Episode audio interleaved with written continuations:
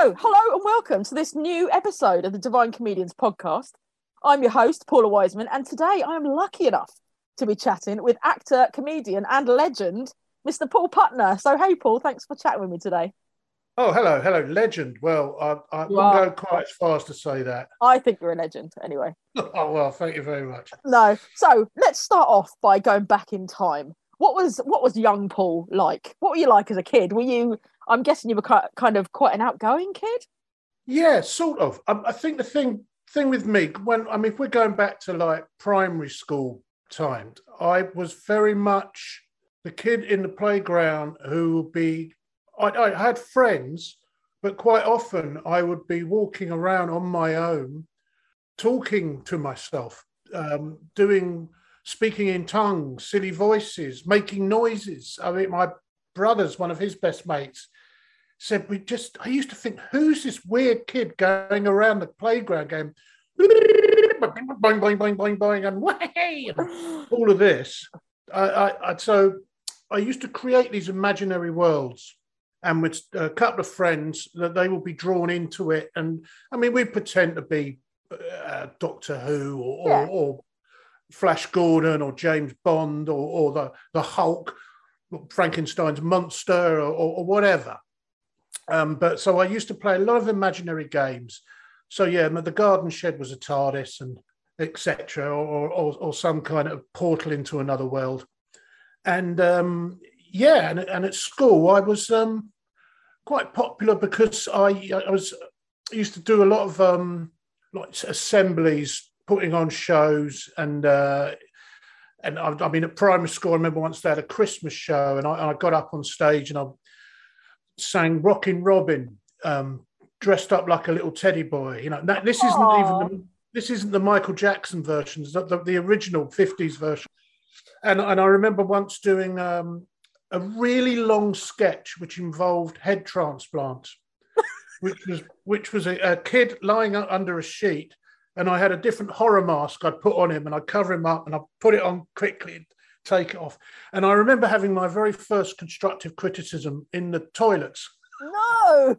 after the show. I mean, I must have been about nine or eight, and this guy said, "Yeah, it was very funny. but It just went on far too long, far, far too long." Not what you want to Funny at the hear as a nine-year-old. Yeah, I wish someone told French and Saunders that with some of their sketches. You know,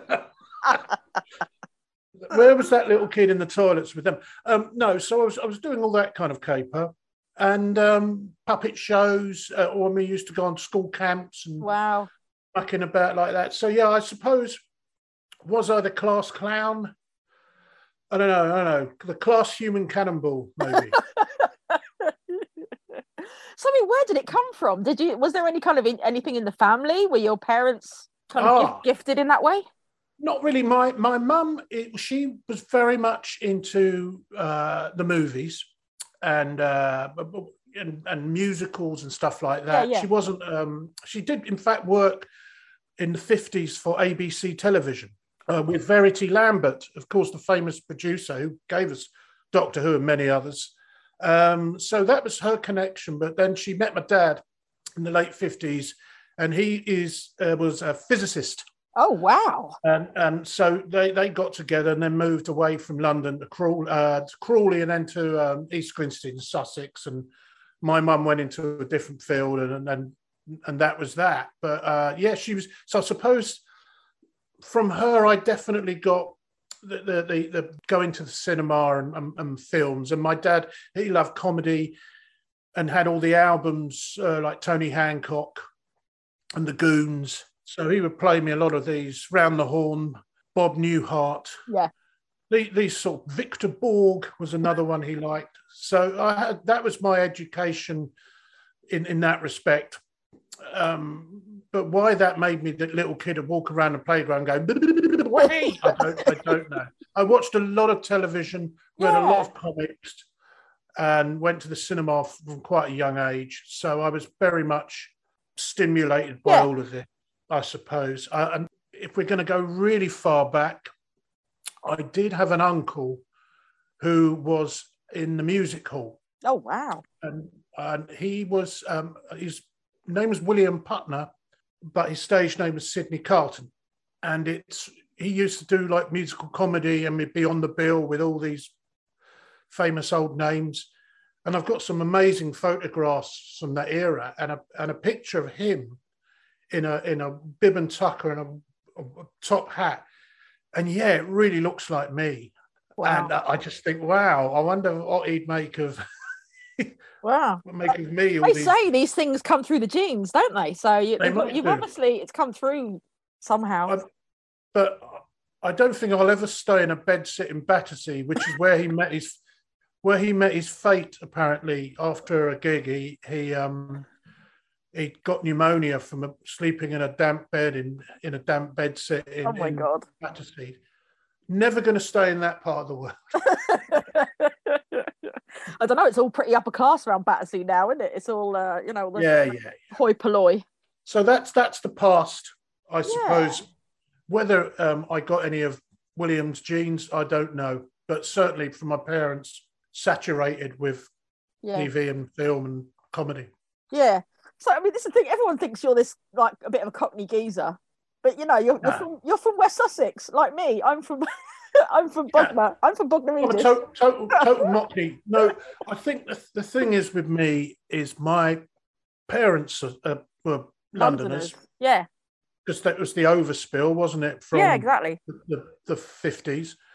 And I think I get a pick up a, a, a bit of their accents, even though it, it might they do. My mum particularly has a telephone voice, you know. Occasionally she'll sound like Barbara Windsor. She even looks a bit like she looks a bit like Barbara Windsor but oh yeah, my, my accent is very mercurial, goes all over the place from uh, yeah, lazy off London to suddenly sounding a bit like an actor. That's the thing; it's all part of being an actor, isn't it? You know that you can wear these different hats and you know. Yeah, yeah, yeah. So, what what was the the grand plan when you left school? What what was the dream? I know you went to LAMDA Right. What was the dream to to go to theatre, or did you have well, quite no, TV or? When I went to see my careers advisor um, in the early 80s, I wasn't quite sure what I think really. I, I mean, I was doing all the, the, the school plays and stuff like that, but for some reason, I was hiding it under a bushel for some yeah. reason. I, I wanted to um, had this notion of being a, a scuba diver. And I, and I said to my career, I said, what, what can I do which involves diving and going underwater? And he said, I don't know, what, painting oil rigs or something. This is a marine biologist.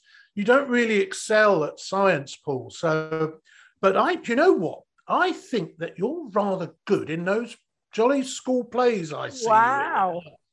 So he said, I'm going to recommend. Um, there's a course that we're doing down in Pulborough in Sussex, at a place called Lodge Hill, which did these drama courses. I know it well.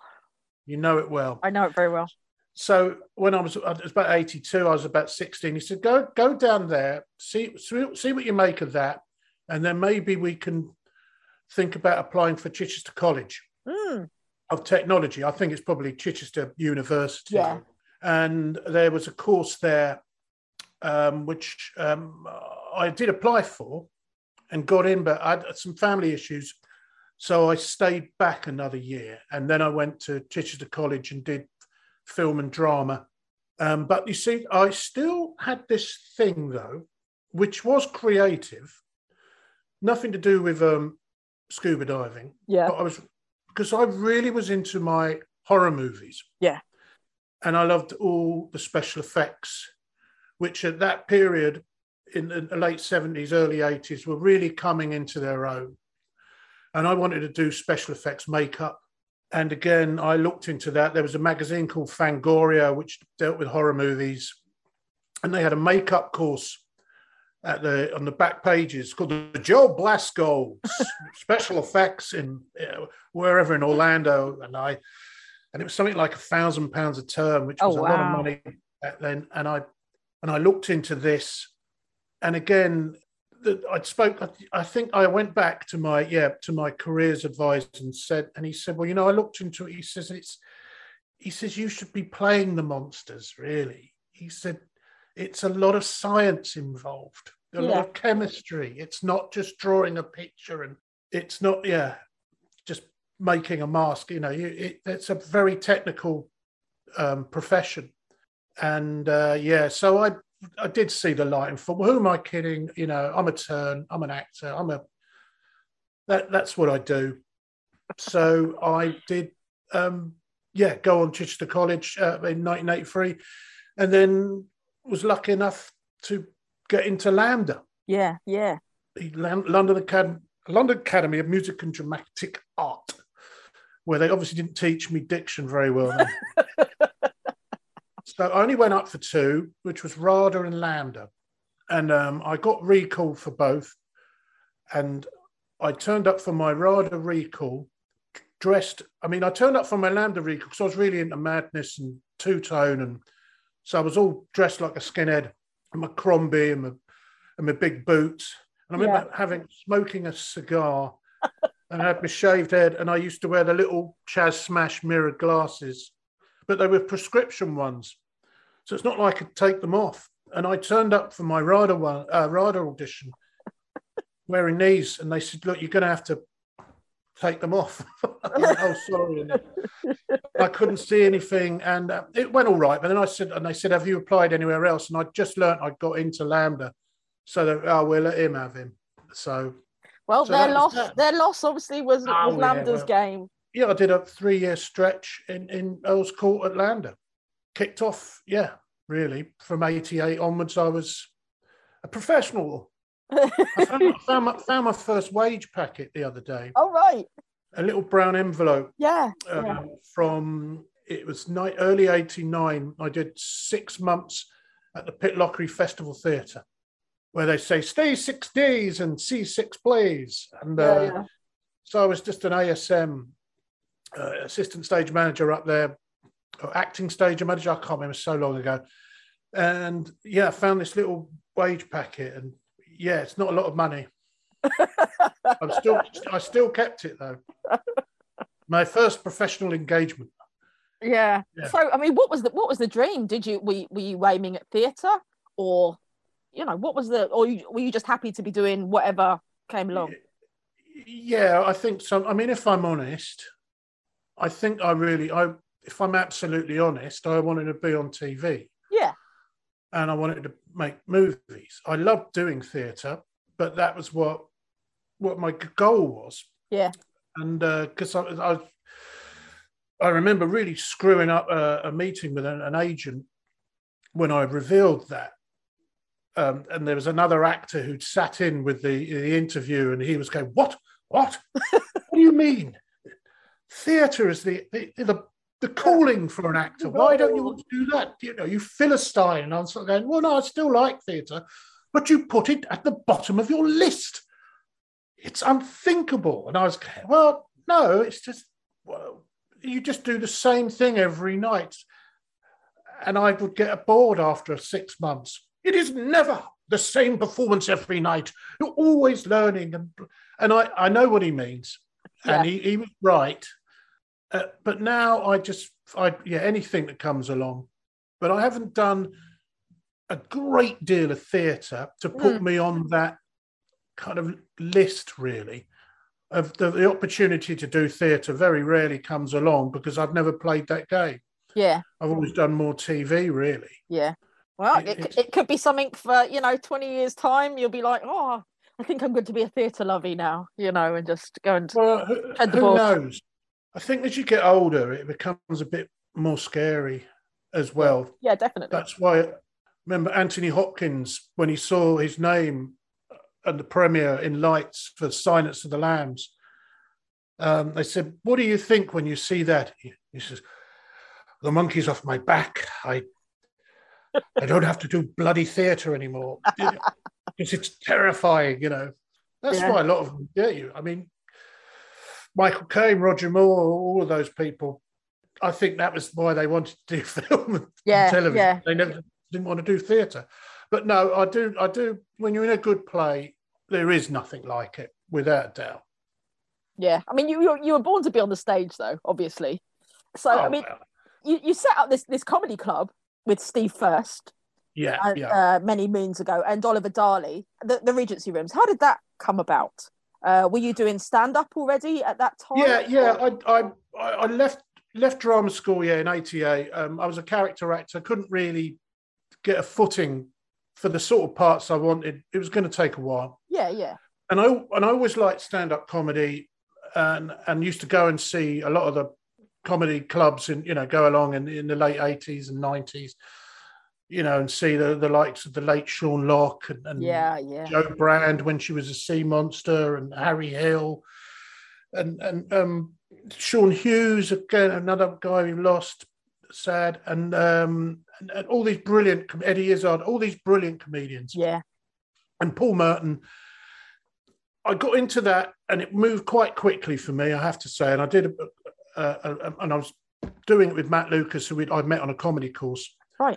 But but I found that uh, even though it was going well, and I'd al- I was already doing a full spot uh, at the comedy store and, and and a couple of other places quite early on in my career. I was lucky, Hmm. but I put a lot of work into it. Well, I, I found that again a bit scary, and I and I preferred working with other people. Yeah. So there used to be a club in West Hampstead, uh, the White Horse pub, which is gone now. Um, I think the pub's still there, but it's, flats or something. And there used to be a club, a guy called Kevin Anderson, a Scottish guy, used to run called uh, the VD Clinic on a Sunday, where we do open spots Yeah, yeah. and a whole gang of people used to go down and me matt lucas uh, a, a, a comedy group called the ornate johnsons jo caulfield who went on Yeah. to marry kevin anderson uh, and, and a load of other people and, and you get some you know skinner and baddiel used to come down to see shows vic and bob it was a really great sunday nights and i'd be i'd do it every couple of weeks Yeah. and there I met uh, Steve First and uh, Mike uh, Lee, not the film director, his mate, and they were doing their uh, shows up in Edinburgh. And they had this idea that they always wanted to do a, a supper cabaret show, but in sort of in that period of the late 60s, early Yeah. 70s. It's a bit kind of pre Phoenix Nights, the idea they had, but less sort of Northern Working Man's Yeah. Club Yeah, yeah, yeah. more like chicken in a basket. Um, but no, actually, I tell a lie, not chicken in a basket, more a little bit more sophisticated. Exactly. Yeah, yeah. I- we wanted to capture that um, uh, Frankie Vaughan vibe, the, the the the that lounge music scene was was coming up at the time. Yeah. With Mike Flowers pops and, Yeah. and, and, and the clubs like Smashing, Club Smashing, Blow Up. And so there was a bit of a scene. There was the Sound Gallery album. So that kind of early 70s, late 60s music, easy listening stuff was was very popular. And it kind of tied in with this, this club he wanted to do. And Steve, uh, he had Lenny Beige as Yeah. the character. So he was going to host it, but wanted some other characters around him. So Mike played um, Sammy Beige, his sort of manager brother, and I played Charlie Charlie Vag, who, who was his minder and used to press his trousers, and his chauffeur, who was like a punch drunk, yeah, yeah. um, limping uh, minder. And I played another character called Frankie Tan, who was uh, Lenny Beige's ex double act partner who'd fallen on hard times. I played loads of characters in that show. I was French illusionist Jacques Sabbath. I, I was um, oh, what was the other ones? I was oh Mercedes Pazuzu, which was this weird kind of uh, Regan, uh, Regan from The Exorcist yeah, yeah. creature, where I oh come out to with my plastic tongue flapping away and with flaming spoons. I remember it was very Dada. I had Kim Piccolo, which was another weird thing. uh, where I'd come on with a doll, which I'd put an electric drill on its head and it would spin round. I was Minky and Mimo, which was a double act where we do um, a mime act, but we would literally act out all the mimes. So we had a real plastic box and that we pretend to be in, trapped in, and be pushing a real balloon and Yeah, yeah. all this stupid stuff. Um, I'm trying to think what else. And we had it was amazing, brilliant nights because they'd have a fantastic house band, and we'd get all these guests f- from the pop world that would come along and do a number. We had uh, Leo Sayer, Lionel Blair, uh, Suggs, Robbie Williams, the Wombles, um, Dean Friedman. No. Terry Wogan came along once, Chas and Dave. It was a brilliant those days. We had a really nice run, I'd say, from '95 to about '98, and then yeah, we wound it up. But we occasionally they, they do a, the odd Regency Rooms night. They're, they're great fun. Yeah, I know Steve still does a lot of stuff in the uh, the, com- the Museum of Comedy, and uh, he does various nights down Oh, there yeah, with, with doing Lenny and stuff. You know. Yeah, Lenny still lives, and I don't really do Frankie so much now. It, it's it's a lot of effort, really. it has it's so prop heavy and such Yeah. a high maintenance thing. And the weird thing is, when I first did Frankie uh, in the mid '90s, I was coming out on stage as a, a, a young man, a man who was 30, going, ha ha ha, look at this bloke. Imagine from the mid 70s, he was still doing the same act. And then I realized when I last did him, I thought I'm Frankie Tan now because I'm still doing the same act from 1996 or You- whenever. You've aged. You've aged to his. Uh, Yes, in 2016. So it really was pot calling the kettle black. yeah, yeah. It's a bit like the whole uh, Graham Fellows and uh, John Shuttleworth. I think when he said he- when he when he started, he was this young man, you know, sort of having to age himself up, and now he's John's age. And it's kind of come Yeah. full, come full circle. And and it's it's funny how um, Steve Coogan with Alan Partridge. You, you see Yeah. when they when he did uh, this time, he's actually the correct age. yes. Watching, knowing me, knowing you, it, it's striking how young he looks. Because you think, why are you why are you being like this sort of Alan Titchmarsh figure when or, or Terry Wogan figure? Yeah, and really, yeah. you, you know, you look you do look like a man who's thirty. yeah. You were obviously doing a lot of networking back then, and you obviously met you met a lot of people. Um, so I mean, Yeah. how did the, the TV stuff begin? I mean, I know I think my first memory of you, my first proper memory of you is Lee and Herring's this morning with right. uh, Richard, not Judy, the Curious Orange. How did the the TV aspect of your career start going from stand up? Well, the first kind of proper job, proper comedy job that came my way was in 93 or 94. I, I can't remember. You'll have to check. Uh, which was the, no, it would have been 94.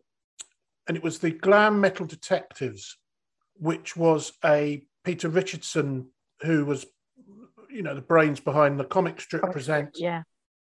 and Peter Richardson had directed me in a one of those Philadelphia cream cheese commercials. Do you remember the ones with Sarah Crowe and Ann Bryson? Philadelphia. And I was in one of those commercials playing a silly waiter. He Yeah. liked what I did and said, Did I want to be part of the ensemble for this crazy new series? That's crazy, isn't it? Yeah, and that was uh, an amazing first job to do for property. I mean, I'd done things like The Bill and Crocodile Shoes, and um, but that for comedy wise, that was my first big gig because adverts. I did a lot of adverts in Yeah. the nineties. I am so going to hell, but it, it, it did mean that I didn't have to wait on tables and and I can stop doing my paper round delivering the Camden New Journal. a lot of them are on YouTube now, so if you want to check out Paul's Oh God! Paul's no, no. advert, adverting, advert work. Well, funnily enough, there was one specific advert I made around that time for uh, a, a popular orange carbonated drink. but no, it was an a- apple actually. No, it was for a Tango commercial. And when I went up for it, I thought, oh no, this is I'm going to get this one. It's so embarrassing, and I did get it. And we we filmed this commercial, and it went on to win a couple of awards in the end. And it's a bit very silly, really embarrassing for me to do. But Richard Herring saw it at the cinema, and he said it brought the house down. And then I, he used to be a regular at the Regency rooms, Mm. And just came up to me and said, "I'm doing a play in, in Edinburgh soon Wow. Punk's Not Dead. Uh, would you like to be in it? Because you know, I know you like your music, and so yeah, so I was in that, and then a couple of years later, I, I got to know Stewart, obviously through Richard, Yeah. and then a couple of years later, I said, "Do you want to do this morning with Richard, not Judy?" And so that was it, and the Curious Orange and Peter Gibbs and whoever was born. I that, mean, that, that, did you have much input into the Curious Orange, or did they they kind of say to you, "This is what we want," and you did you know what? We used to do tryouts down at, at Battersea Arts Centre to, to test the, the script for the show. And this is before I before we actually even were recording them. And the Curious Orange, obviously I didn't have the prop head made for them. so it used to be me in an orange unitard with an orange face. So I was literally the curious orange, the colour. Oh my god! because that's all we had, and I'd be rolling around on the, on the dusty theatre floor. And I think maybe some stuff came out of that. I can't remember. I mean, they obviously they wrote it, and, Yeah. and, um, and I might have chipped in a, a few ideas during rehearsals, uh, but uh, I, I can't remember why, how it got to where it ended up because it just started off as, as him just being a little bit kind of um Yeah, just asking, ask, well, asking really stupid questions. yeah, And then he, ended Yeah, up as like Davros, and you that- know, that's all, right I all kinds I, of I'm weird not, stuff. I'm not quite sure how we got from A to B like that maybe I just did an impression one day and and and one of them said oh we'll have to put that in Good impression It of a Dalek. oh yeah I'm, I'm sure something like that would have come along in, in the rehearsals Ah, Doctor Who is obviously calling. You know, maybe one, maybe one day. Um, yeah your body of work is seriously vast. I mean, you've got one of those. I mean this in this in the nicest possible way. You've got one of those faces that people Hmm. recognise. Do you know what I mean? You're you're a very well known face. I mean, punchable you- you've done everything. You know, call the midwife. Uh, let's see what we've got. The Bill, Black Books, Plebs. You've done loads of stuff with Kevin Eldon, the actor Kevin Eldon, I should say. yeah Um, Spaced. I mean, it's you know you've, you've done everything. You know, a bit of serious, bit of comedy. Um, I know it's Yeah. really it's, it's a hard question to answer, but I mean, do you have any kind of favourites looking back on your career? Have you any kind of had any favourite shows and things you've worked on? Um, oh, it is, it is difficult because you, you get something out of each one. Yeah, yeah. Um, one job I really enjoyed doing was a radio job um, called Nebulous. Mhm. And it was a uh, written by Graham Duff, who wrote uh, Dr. Terrible's House of Horrible, uh, the Steve Coogan thing, and Yeah. um, Ideal, the Johnny Vegas Yeah. sitcom. And it was with Mark Gatiss and um, David Warner and Rosie Cavaliero. And it was just, I don't know what it was about that job. It was so much fun. Yeah. Uh, radio was always a lot easier as well. That's the thing. It's just the voice, isn't it? You know, you haven't got Yeah. to just turn up Yeah, in your you can o- pajamas. you can overact. You don't have to learn your lines. You can look like shit. And, and it was a particularly fun job. I did like doing that. Obviously, I've got a lot of fondness for Little Britain. yeah, yeah, particularly doing the tour, Little Britain Live. We did nearly 250 shows, and I felt like a rock star, or, or I Yeah. felt like a, a session guitarist in a rock band. But it was still just going on stage and just thousands of people just, you know, it, that, that was a real buzz. And I travelled all around the country yeah. went went all around the, the coast of Australia.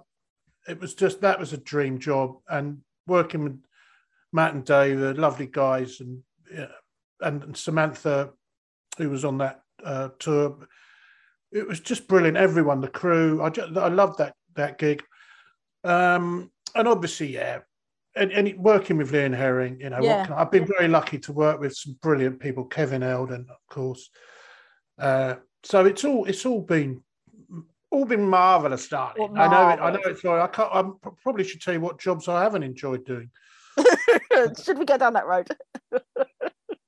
I think some of them I enjoy doing drama, but it's you, you can't fall back on your old bag of tricks. Yeah. I mean, And jobs like the bill, do you know what I mean? It's it's something for the CV, and like Holby, obviously as well. Holby, yeah. yeah. Everyone's either done Holby or Casualty. Do you know what I mean? It's, Well, it's you see, the thing is with the, with the bill, it, it was a shame that that went because it was almost like the the equivalent of repertory theatre for aspiring actors. Well, maybe Doctors has taken over that role yeah, now. yeah, maybe. I, I know they use it as a as a kind of training ground for writers, doctors. Oh, really? Yeah, that's where they, you know, people cut their teeth. And I think that with the bill, it was a similar thing. Mm. But there was so much work. I mean, I did the bill about four times as different characters. Yeah, That's the beauty of it, isn't it? You know, you, you hear like you see, even in Doctors now, they have the odd kind of celebrity guest coming in and playing, you know, Yeah. some mad patient that's had some bizarre accident. You know. that's right. Or, or some old, aging actor. There's always a scene in Doctors Yes. where they're sat on the edge of their bed looking at a picture of their late wife or looking at medals, isn't there? Yeah. Come on, Dad. there was always a scene like that. Um, but good luck to him. I, I would be very nervous about going into a soap Yeah. because you're uh, only associated with one character. That must be quite hard for um, those actors who have been in it for years and years and years. Yeah, I mean, even people that start in soaps, you know, you're Mm. you're it's like Ken Barlow. Do you know what I mean? If you saw Ken Barlow in any other in, in any other thing, you'd be like, oh, it's, it's Ken Barlow. What's he doing? Do you know what I mean? In the Rover's Return or whatever. You know. Yeah, I it'd weird. remember years ago, I was doing a, a sitcom with Phil Jupitus and Pauline McLean. It was um, Dark Ages, uh, with a very, very young Sheridan Smith. Oh wow. Yeah, and that was a it was and Alistair McGowan, yeah, and it was set in the Dark Ages. It was yeah, Dark Ages. And it was set. It was we made it before the millennium turned, Mm. so it was set in 999 AD. Rob Grant, the Red Dwarf, Oh, Red Dwarf. Yeah.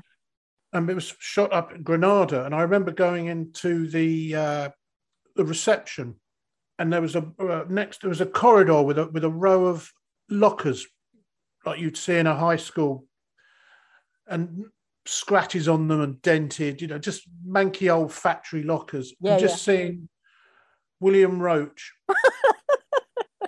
wander in, get his key, unlock it, No. some sandwiches and a paperback book. And I thought that's the reality Yeah. of he has to come here to this Sums it up.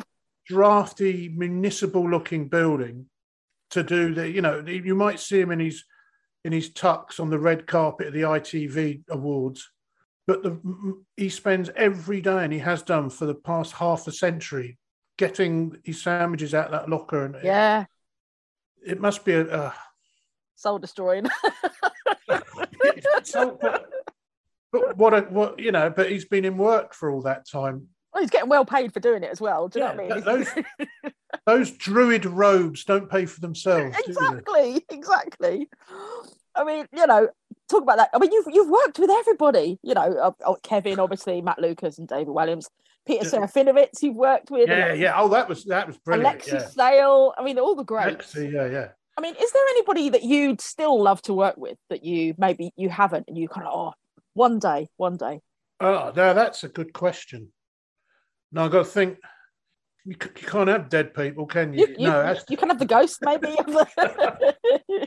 who, who would i like that's a really good question and i'm going to have to think about this i have been very lucky because i've exactly. You've worked with everybody. You know, everybody. You know, looking at your I- I- CV, I- it's crazy. yeah, I just I'm, I'm trying to think. I would I I would quite like to work with um Peter Kay. Mm. Um, I've never worked. I've, I've met Peter, but I, that it'd be great to do something with him. But I think he's it's a more northern based, isn't it? But you know, being an, an actor, I'm sure a northern, you know, northern accent. Well, I nearly had a chance to work with him actually when he was doing that Danny Baker um, drama, the biopic. Do you remember? Oh, yeah. was- yeah, Yeah. I, I was up for a part in that, but I didn't get it. Um, I don't know really. This, um, I'd, I'd, I'd like to work. You see, I've worked. I think. Oh, Matt Berry. I've worked with Matt Berry. What am I talking about? I love um, Morgana. yes. Oh, she's amazing. Yeah, she. I think she's brilliant. Brilliant. I'd love to work with her. Um, yeah, yeah, We'll, her. put, we'll put some vibes out for Morgana to uh, yeah, yeah, yeah. you need to get do some work with.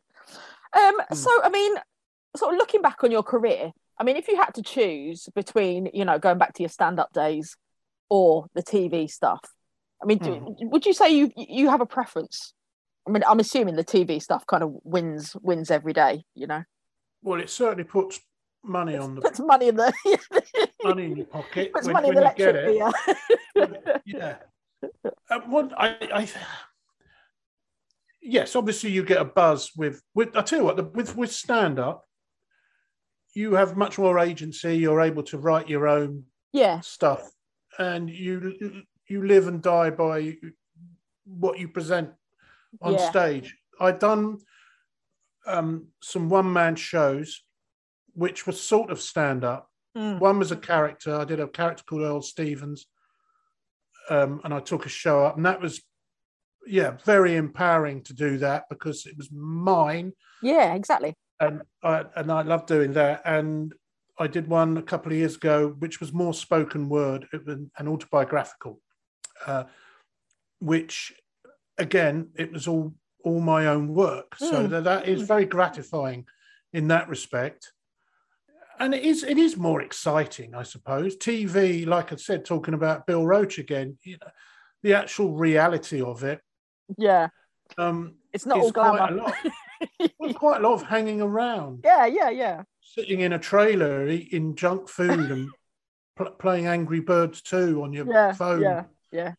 But the sad thing is, I, the TV jobs I've done recently during um, COVID years, it's even hard. More, it's more hard now because you don't you because you can't socialize quite like you Yeah, used to. I mean, yeah, hopefully this is going to go back to some kind of normality.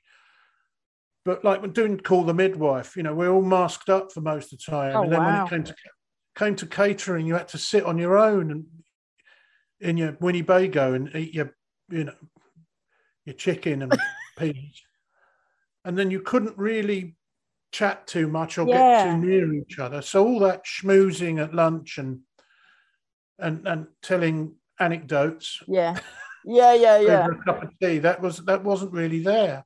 And everything yeah. was a kick bollocks scrambles. We've got to get it done. We've got to get it done Yeah, now yeah, yeah. because there was so much faffing around because of COVID. But hopefully, we've come out the other end of that now, and um, we can soldier on. Yeah, so I mean, what was lockdown like for you as a performer? I mean, was it just you know tumbleweed? I mean, what were you doing? Were you doing stuff? Um, I did. I What were you did. I mean, that call the midwife gig Yeah. came up yeah, then. Um, I did uh, some radio, uh, an ad, a radio commercial, but yeah, it was a lot of um, twiddling thumbs, really, because Yeah. everything had shut down. And the other thing, of course, because everything had shut down in theatre and not so many productions were going on, just meant there was a lot more available actors. So what work was going round was a lot more competition. Yeah. You've probably found this with podcasts. Now that it's much more com- competitive yeah, when there's every actor went, oh, I've got no work going on. I'm going to start my own podcast. yeah, it's quite galling, really, isn't it? Yeah, and get yeah, BBC to produce it, you know. So yeah, it, it was. So yeah, it was quite. And, and I'll tell you what, I'm not going to. I, you, you hear these interviews with people going, "Well, I, I went away and I um, I just had to do something, and I wrote um, this wonderful album, the lockdown album, and or I went away and I painted all these pictures, or I finally finished that bloody novel." I didn't do any of that. I, I just I just didn't feel particularly creative. I Yeah. have to say yeah, yeah. over the last 18 months. It's coming back now, but for some reason I, I found it quite hard to concentrate. Hmm. Yeah, Which- oh, it kind of sap, sapping a lot of people's creativity. you know, over Yeah. lockdown. But then people can't come back from it and don't really know what to do with themselves after. It's weird to get back into you know, Yes. normal. I thought, do I should I do I want to put because I want I tell you what I wanted to do my my madness show, my one man show. Yeah. And, and then COVID came along and it kind of knocked the wind out my sails a bit, really. So yeah, I wasn't no, I wasn't that creative in in in any in any way to make money. I Mm, did, did some lot of drawing though. yeah, yeah. Well, now you're back, Paul. Now you're back. Um, so, have you ever been a nervous performer? I've spoken to a lot of stand-ups who, you know, before they get on stage, before they they do what they do, there's this kind of nervous. I mean, I don't know if it's a nervous energy you'd call it, but It- have, have you ever had? Have you ever suffered? Oh, no, God, nerves? yeah, yeah, terrible. Um, it, it comes and goes. It, uh, as we were saying a while back, as you get older, it, gets harder Yeah, because you're when you're younger, you seem to be more fearless. You don't Hmm. realize you're not as self conscious in in that way. You are socially, maybe, yeah, but on stage, you know, it's look at me and I can do everything exactly. and then you start to have self doubt. Um, doing stand up, I did find that quite nerve wracking. I also Hmm. found booking the gigs quite nerve wracking. Um, but once I got up there and you get your first laugh, then it's fine. You're, you you Yeah. become someone else. But yeah, oh God, how long I would spend in the toilet in these grotty pubs in South London before going on stage, I'd be so, oh God, yeah, it was, it was very nerve wracking. And it never, yeah, it all depends. Uh, You, you have, to, I just have to prepare, prepare, prepare, prepare. Yeah, really. yeah, yeah, Work, yeah. Work, work. Learning lines, I just have to really put the effort in. That's all I really worry about is forgetting my lines. I Yeah. could come on stage in, in my underpants and think, oh no, I left my costume in the dressing room. But I'd be able to impro my way out of it. But yeah, it's it's only, it's only ever about the lines. I think you'll find that with most actors, Yeah. it's the lines. I mean, talk, you, um, you talking about being in your pants. Uh, I think Hmm. I, I think I saw you a good, good long, long time ago now at the Hundred Club with Barry from Watford, Oh Uh, yeah. and you ended up in your pants at the end of the at the end of your set. No, you see that talking about nervousness, that was very liberating. It looked like it was. It really, you know, it, it's a bit un, the, the older you get, there, it's, it's get it, liberation becomes a bit unedifying. Because when I was when I was a kid, and I was at the swimming pool, I was a bit a bit of a tubby little kid, and at, at the beach, and sometimes other kids would be a bit cruel, so I would cover myself up. Yeah, yeah, and I would always wear a t-shirt and, and in the swimming pool. And, and then I was doing Frankie Tan, and there's a bit where he he's doing a- a whole load of impressions which get progressively worse and worse. And he does an impression which involves taking his trousers off. and all my shirt's ripped open. I'm covered in lager and blood and toothpaste and I'm just there in my underpants. And it felt, when I was doing it, it was just like, wow, if you'd have told the little kid in me, I'd be in front of all these people. in your pants. But I do remember um, one of the audience members come, came up and and touched my tummy, and she thought it was a prop tummy. I said, I thought that was a, that's real, is it? I went, yeah, yeah, bought and paid for. not Yeah, like uh, so- not like so- Alex's, not like Alex's. Uh, Oh, why that bloke puts him through, puts himself through that. I think he he, really has it. made a rod for his own back. He stopped doing it now. Uh, I think he's he's just going with the glasses, the wig, and the the teeth now. He's you know because it was he was saying it was you know sitting in a pub toilet again, just trying to trying to put this prosthetic on his face was just crazy. It's like when, when I used to go to fancy dress parties because I liked horror movies.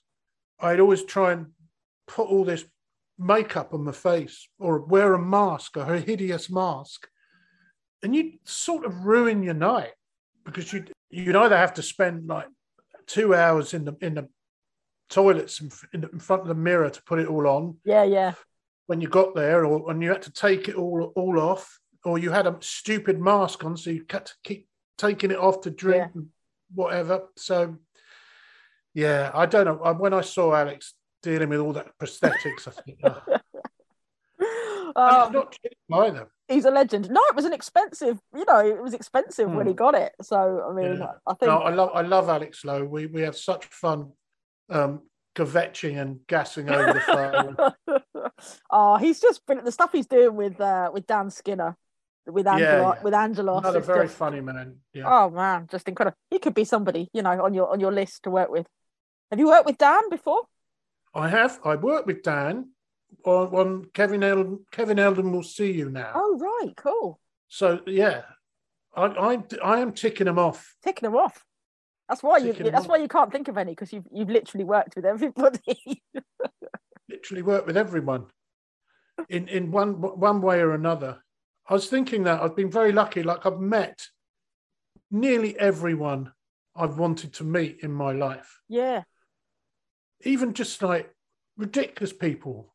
I just think, how how on earth have I met Alec Guinness? how on earth have I met Dave Allen or um, Billy Crystal? Just through the job or just through chance? yeah, yeah. yeah. I just I, I do feel very lucky. I What was met that- Ian Dury. I mean that Oh wow. twice. So that that was great. I've met all the all the bands I've liked. I've managed to meet, and I've I've been a little bit of a fanboy, I suppose, in a, in a funny kind of way. I was always the one who used to hang around the stage door after a show, and I never asked for the autograph or a photo. It was just to go, hello. I think I've got a couple of autographs, but I never did. I because I just wanted. I think it's. I wanted to touch the hem to feel what it was Yeah. like. to yeah, yeah, yeah. No, what the couple of times we've met, I think have been at gigs. It was at the Duckworth Lewis gig at Yeah. Lords. Was it Lords or was it? Uh, yeah, yeah. That was a great gig. Oh, they're just incredible. I mean, you know, any any I, anything Neil does, I I love. But they're Yes. such a great pairing, you know, Neil and Thomas. Oh, absolutely. I remember the first time I met Neil Hannon, which was in. I mean, I'm terrible name dropping on this, but it was just so funny being very drunk in the in the back of a car with with.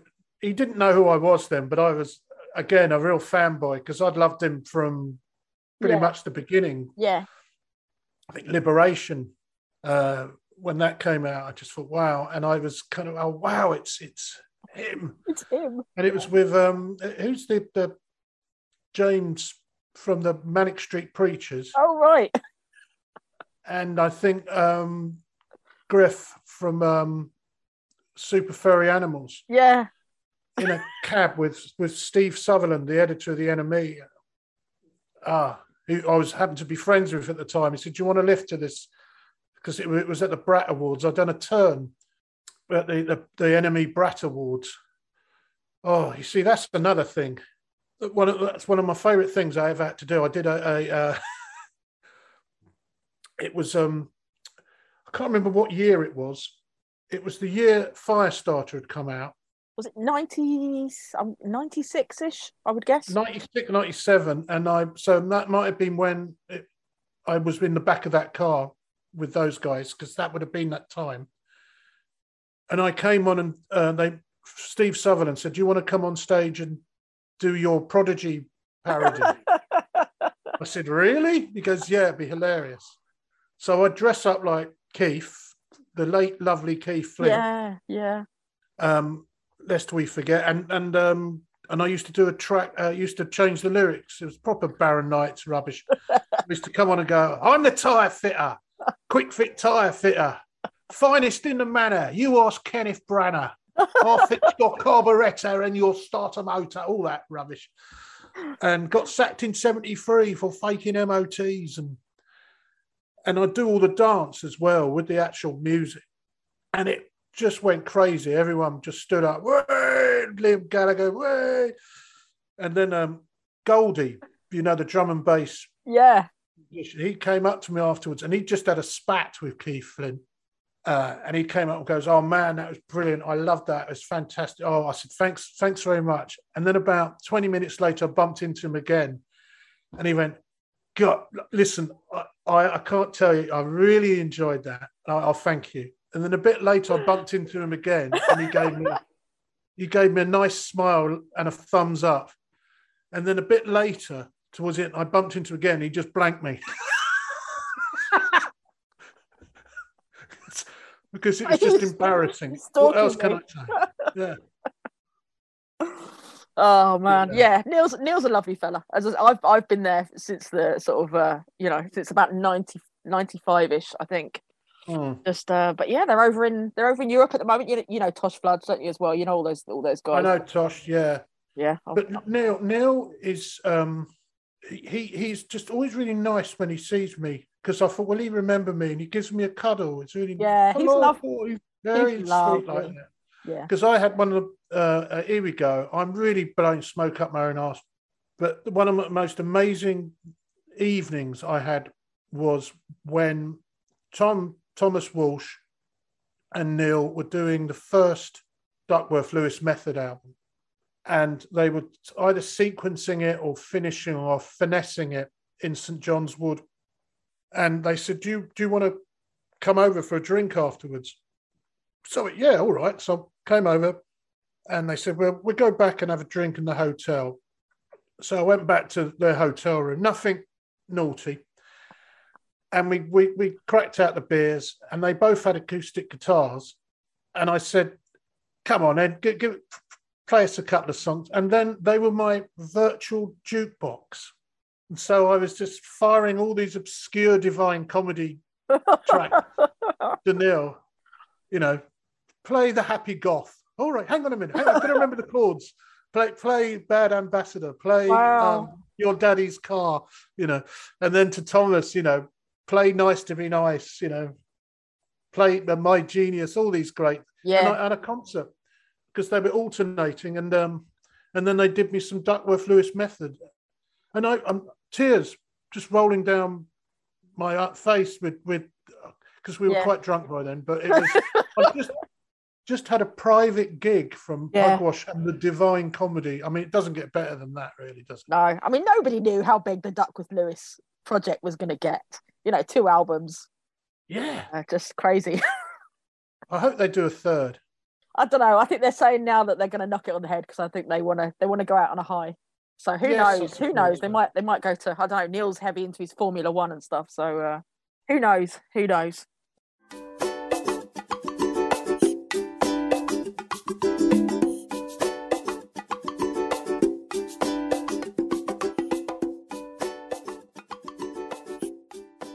So, I mean, that brings us nicely onto music. Now, your love of music is very, very well documented. But can you tell us about your favourite bands over the years, bands that have kind of influenced you as a person? Well, um, let's see. Well, well, my my mum and dad, like I said, they did influence me quite a bit because my mum used to listen to a lot of easy listening, a lot of uh, Matt Monro and Jack Jones and Petula Clark. So I'd have all of this going in by osmosis. Um, Burt Bacharach, of course, and, and Hal David, all those wonderful songs, and mm. uh, Leslie Bricusse, uh, Anthony Newley, all of this stuff. And my father, he was more into classical music and, and jazz, so I had a bit of that. My brother, he um, he didn't really he liked music, but it, it wasn't really his thing. But he, for some reason, ended up as the DJ at our school he built a DJ unit with his friend Alistair, and they called this DJ club DJ uh, radioactive. That's what they were called. And so I would have a, uh, I had access to a vegetable uh, food crate, wooden food crate of of all the latest seven inch singles from 1977 to about 1979. So I had all the latest records because yeah. my brother would keep them at, at, the house. So that I would be dipping into there, and, and I loved the Electric Light Orchestra. That was, and uh, the the big one for me though, after seeing him on Top of the Pops, was uh, Ian Dury, mm. the, the aforementioned Ian Dury and the Blockheads and that that just blew me away because I'd never seen anyone like that because he was very theatrical on stage. You know, he'd have these little flourishes and and he's had a, a you know a frilly handkerchief in his sleeve and, and a silver top cane and Yeah, yeah. little Union Jacks on his teeth and, and a, a razor blade earring. Yeah. And, and, and he looked like a, a- a bit of eyeliner, had this very kind of, it was like he'd escaped from a Hogarthian painting. And he would sort of growl and had that sort of voice and sing about London. And uh, so he was a showman. And the Yeah. music was this sort of funky, disco, progressive, rubbery sort of music, which uh, amazing musicians, which nicely juxtaposed with his kind of musical, yeah, musical again, Hmm. uh, little vignettes and, and Yeah. stories. And of course, uh, he was a bit dangerous and a bit scary, but very likable as well. Yeah, yeah.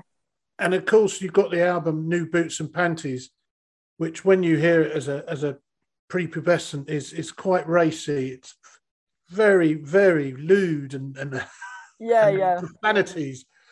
Uh, so I had to be careful around the house playing that. So Ian Ian Dury was a big thing, and then of course from Ian Dury, uh, his his sort of younger brothers almost was Madness, who I spoke about. I just really massively into Madness, and they were kind of um, slightly more user friendly. Ian Dury and the Yeah. Blockheads, and they were Yeah, more closer to my age as well because I think Ian was in his already in his thirties, mid to approaching forty, I think, um, mid thirties, I think he was, yeah. And uh, a madness. Well, Suggs was nineteen, so he's about six years older than me. So he's a similar age to my brother, and and um, yeah, I really they really resonated. I connected with them. I liked the way they looked. The, the, the, that 60s American suits, Italian suits, and the, and the short haircuts. They looked like something out of the man from Uncle or the Saint. So they had the look, they had the the, the they had the music, and and they were funny. Yeah. The videos. So the, the it was the comedy aspect, of course, which would appeal to me. It just had everything. All those factors was a big yes from me. So uh, madness, and then after that, you know, your tastes change. I think once you've got your hard drive, Yeah, yeah. and then you start experimenting, don't you? When you get into your into your teens, and I went, I, I went all over the place. There was a band I used to go and see called Cardiacs, um, which were uh, very uh, like progressive rock mixed with punk and ska. Hmm. Used to go and see them a lot in the eighties. Um, uh, not not sadly not around anymore. The lead singer Tim Smith passed away Yeah. recently. Um, and then I, I really enjoyed Britpop as well. I, and I know that's unfashionable to say. no, no, no. You were in the, you were right in the middle like- of it as well, weren't you? You know yeah? You that's right. And I like, I loved, I was, I was, I was really into Blur and Pulp and David Devant and his Spirit Wife. Oh, I ah. don't if yeah, he's still going. He's, he's still yeah, doing. and I know, I, and I know Divine Comedy is hardly British, but that they, I sort of fit them in with all of that. But I liked, like most people, I think you, you you like everything. I was into punk. I was into the Damned. I loved XTC. Massive. I mean, I really they're next to Madness for me. I, Yeah, I yeah. love that band. Uh, Elvis Costello and the Attractions, all the new wavers, um, Buzzcocks, The Clash, Pistols, and reggae. A lot of reggae. Uh, yeah, and I, I think I my music tastes got weirder and weirder into bands like Stump and The Residents and and, and oh anyway, I went explored outwards from there, um, film soundtracks, but I could just list a load of stuff. I got into electronica late, much later on, with Aphex Twin and, and Mm, all the Warp Record stuff wow. and that brought me nicely, yeah, nicely round. I got to friendly with the band called I Monster, which had a hit about twenty odd years ago called "Daydream in Blue." Mhm. I don't know if you remember that. It's you know, daydream. I like to sit amongst the flowers. That one, Oh yeah, yeah, yeah. yeah. And they did the theme to uh, Shaun of the Dead, so I got to work with them, uh, with Jarrod Gosling, and we did an album we did an album. I wrote some lyrics for wrote some lyrics for a song, helped come up with the name of this band, helped come up with it, and uh, introduced um, the two, Jarrod and Cecilia, who Cecilia who was in Matt Berry's band, and this album's uh, brilliant. I think Cobalt Chapel, little plug there. Uh, so yeah, so I, I, that's the closest I've ever had to being in the rock world, as being involved in that. I did have a band. I was in a band at drama school. We were called the Mole Grips, where we basically did cover versions. We were yeah, cross between Bad Manners, the Blues Brothers, and Tom Waits. so what were you? Were you a singer or a? Well, a vocalist. Oh, well, I wouldn't go as far as to say I was a singer. I mean, you should have heard our version of Happy Hour. it was like miserable hour, more like. That, that you suddenly realise how hard those songs are, how they effortless. Yeah. These bands make these singles. Yeah, yeah. No, it seems to be a very common thing, doesn't it? You know, young guys getting into bands in college and you know just yeah. you know around that age yes making those connections again making connections and oh know, absolutely stemming from that and i can't it must be so hard for if you're a band now it's so expensive isn't oh, it yeah, to just yeah. with the equipment the rehearsing and you're not even going to be selling any records mm. So hard to get to play in any any venues and yeah. you end up with Mumford and Sons. Really, the only people who can afford to do it. No, you hear they make all their money on on merch. You know, that's merch. that's where they yeah. make their money. You know, it's crazy. Yeah. So, yeah, that band we it was uh we did about six seven gigs, and that was that. We had a brass section, and oh wow, it was brilliant. And there's so many people in the band. You need to have a reunion. Get the band back together. You know, well, we were thinking about it, uh, but it, the logistics of doing that is so expensive. Yeah, yeah, it's, it's, always a factor. And t- time consuming, and then you, there's a certain amount of arrogance as well, isn't there? yes. It's got to be resonant to the people who came along and enjoyed it, but then you've got to get them all together, and then that would just be a drama school reunion. Yeah. And the last thing they're going to want to do is sit and watch us murder, murder, no more heroes by the stranger. you never know. You never know. There could be a new a resurgence. You know, yeah. release a vinyl release. Yeah, you know, of an album kind of thing. Um, I mean, so best live band you've seen. I'm guessing it's probably going to be Madness. Best live band you've um, seen.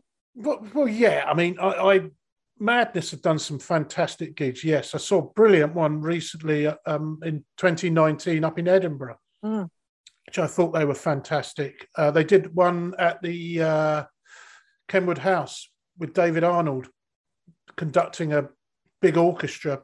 That was great. Uh, yeah, they've done loads of fabulous gigs. My favourite gig I've ever been to was a band called Fishbone. Right. Who were this uh, from the West Coast, I believe. And they used to play funk funk metal, ska, uh, jazz, reggae, hardcore, speed metal. You know, it, they do it. They throw everything wow. in, in, into the pot. Yeah. And those gigs, I went to one at the Astoria, and it is just wild. If you just YouTube and, and just take a look, it was they're amazing. Oh, they're the like Astoria a, though, the Astoria. I, I sound like a yeah, the Astoria. What, a venue! What a venue! The LA two. What a venue! Oh man, just so many happy nights spent in the LA two and the Astoria. yeah, know. yeah, run by crooks.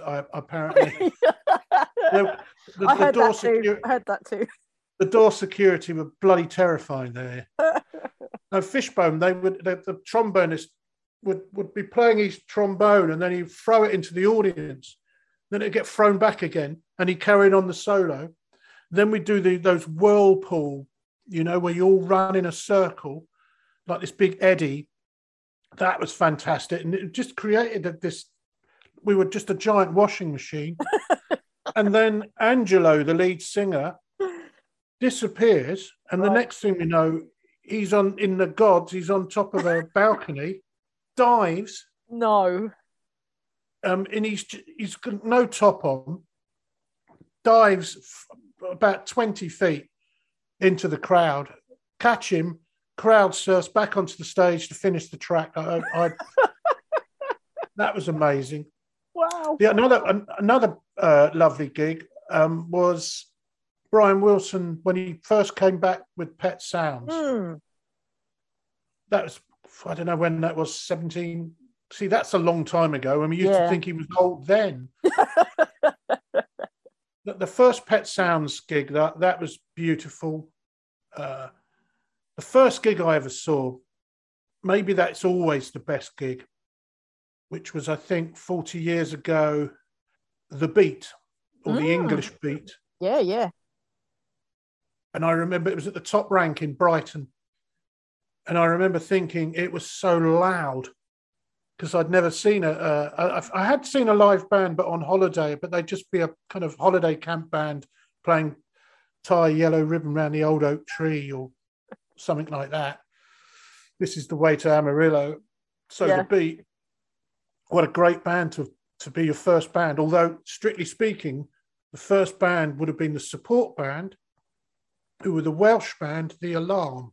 Oh, really? Wow. Yeah. Oh my god. 68 guns. So they were probably the first band. And it was a, yeah, that, yeah, first gigs is always very significant, aren't they? I've been to loads of great gigs, some bloody awful ones as well. that's I think that's the beauty of not being a stand. Do you know? Not if you're not doing stand up. Do you know what I mean? Your evenings are, are relatively Mm. relatively your own. yes.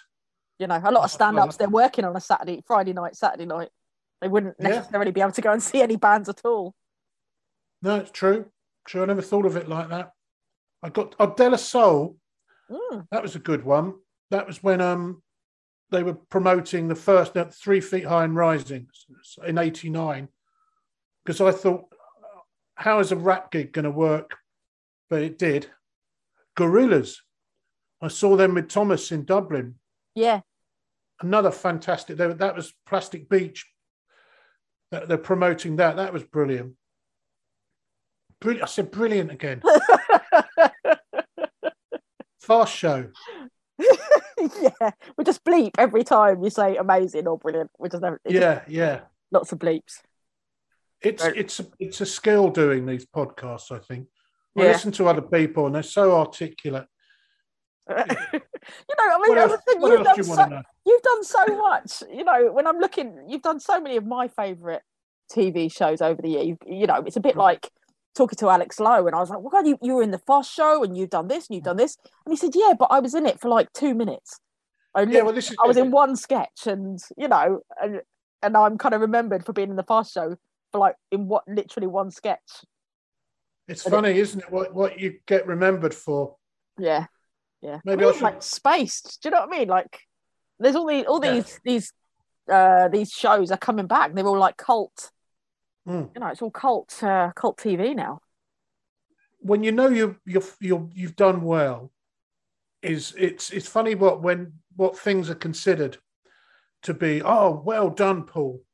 Was then my mum and dad said they had more people ringing them up about the time that I was an uh, an answer on Pointless than anything else I've ever done, That's great. and I, I scored zero. oh my god, you're a pointless answer. Oh, I'm a pointless answer. So there you go. And then a, a couple of things on the radio I've done where my parents, oh, what was it? No, Downton Abbey. That was one that they got the phone call and and call the midwife. But even when I did a, I did a film called Paris Je t'aime, proper, you know, big feature film with uh, loads of an, an astonishing cast. I, I try and find a film which has got a cast as amazing as this. Just everyone. I mean, it was an anthology, so you had lots of little short stories, Right, right, yeah. but you had so many famous actors in it. So I could say I was in a film with uh, Bob Hoskins, Willem Dafoe, Gerard Depardieu, Ben Gazzara. You know, I could Steve Buscemi. I'm not, none of them are in my bit, but I could say I was in a film with Yeah, them. exactly. Exactly. Take the And I- credit. yeah, I went up the red carpet and it and it it was a phenomenal experience. But my brother will still say, "Yeah, and it, it might lead on to something." and I said, "No, this is that was the thing. That's the something that you see." But because it was it was French, Yeah, yeah, yeah. it was you know. Oh yeah, well well. Um, so have you got anything coming up in the pipeline, acting wise, TV wise? uh, I've got a little project that's coming up, which I'm hoping to get out there soon of my own. And I'm also trying to write a book. But what was it that Peter Cook says? yes, I'm not doing that either, was it? yeah, no, but it is. I'm, I'm, I'm yeah, I'm writing up a, a, a kind of autobiographical book. Nice, yeah. Um, not a full autobiography, based based on the Madness show. Yeah. and uh, yes, and, and a little little kind of uh, comedy thing, which uh, of a nostalgic tint Ah, that uh, could be quite fun. yeah. But I, until I've actually got that up and running, I, I'm going to not say too much about it at the moment. Otherwise, you get asked in two years' time. yeah, where's that? Where was that project you were talking about? yeah, you said you were going to do this whole thing with the comedy Milkman. Where's that book? Yeah. Where's that book you Yeah. were writing? Yeah, set in Yugoslavia. What's that? Yeah, well, that's the thing. You when I did that with the Madness show, I just kept telling people I'm doing this show, even though I hadn't even started writing it because I thought you'll never do it. Yeah, unless you say you're going to do it and keep say you're going to do it because it'd be really embarrassing if um if you, they ask you sort of ten years down. Oh, you did you ever do? No, no. no. Procrastinating. you could do like Michael Palin, do you know what I mean? And, and sort of do uh, periods of your life in one book, and then then it could be like a series of books for your life. Do you know what I mean? You could like the first the first ten years could be one book, and then you know you could have a, a ten year periods. I, I don't think I can quite compete with Michael Palin's life. A, a man who's in one of the most groundbreaking, brilliant, brilliant comedies ever and toured the world. Have you worked with Michael Palin? Um, no, Oh, there we go. There's there's that the one for the no, I haven't. I haven't worked with Michael Palin. There you go, That's the one for the list. Morgana and Michael Palin. But um, yeah. So thank you so much for chatting with me today, Paul. It's been an absolute pleasure. Yeah, and and feelings mutual. It's it's uh, what do they call it? It's a bit of therapy, isn't it? Really. yeah, yeah. Looking back over your life, it's like this is your life on a podcast. Looking back over your life.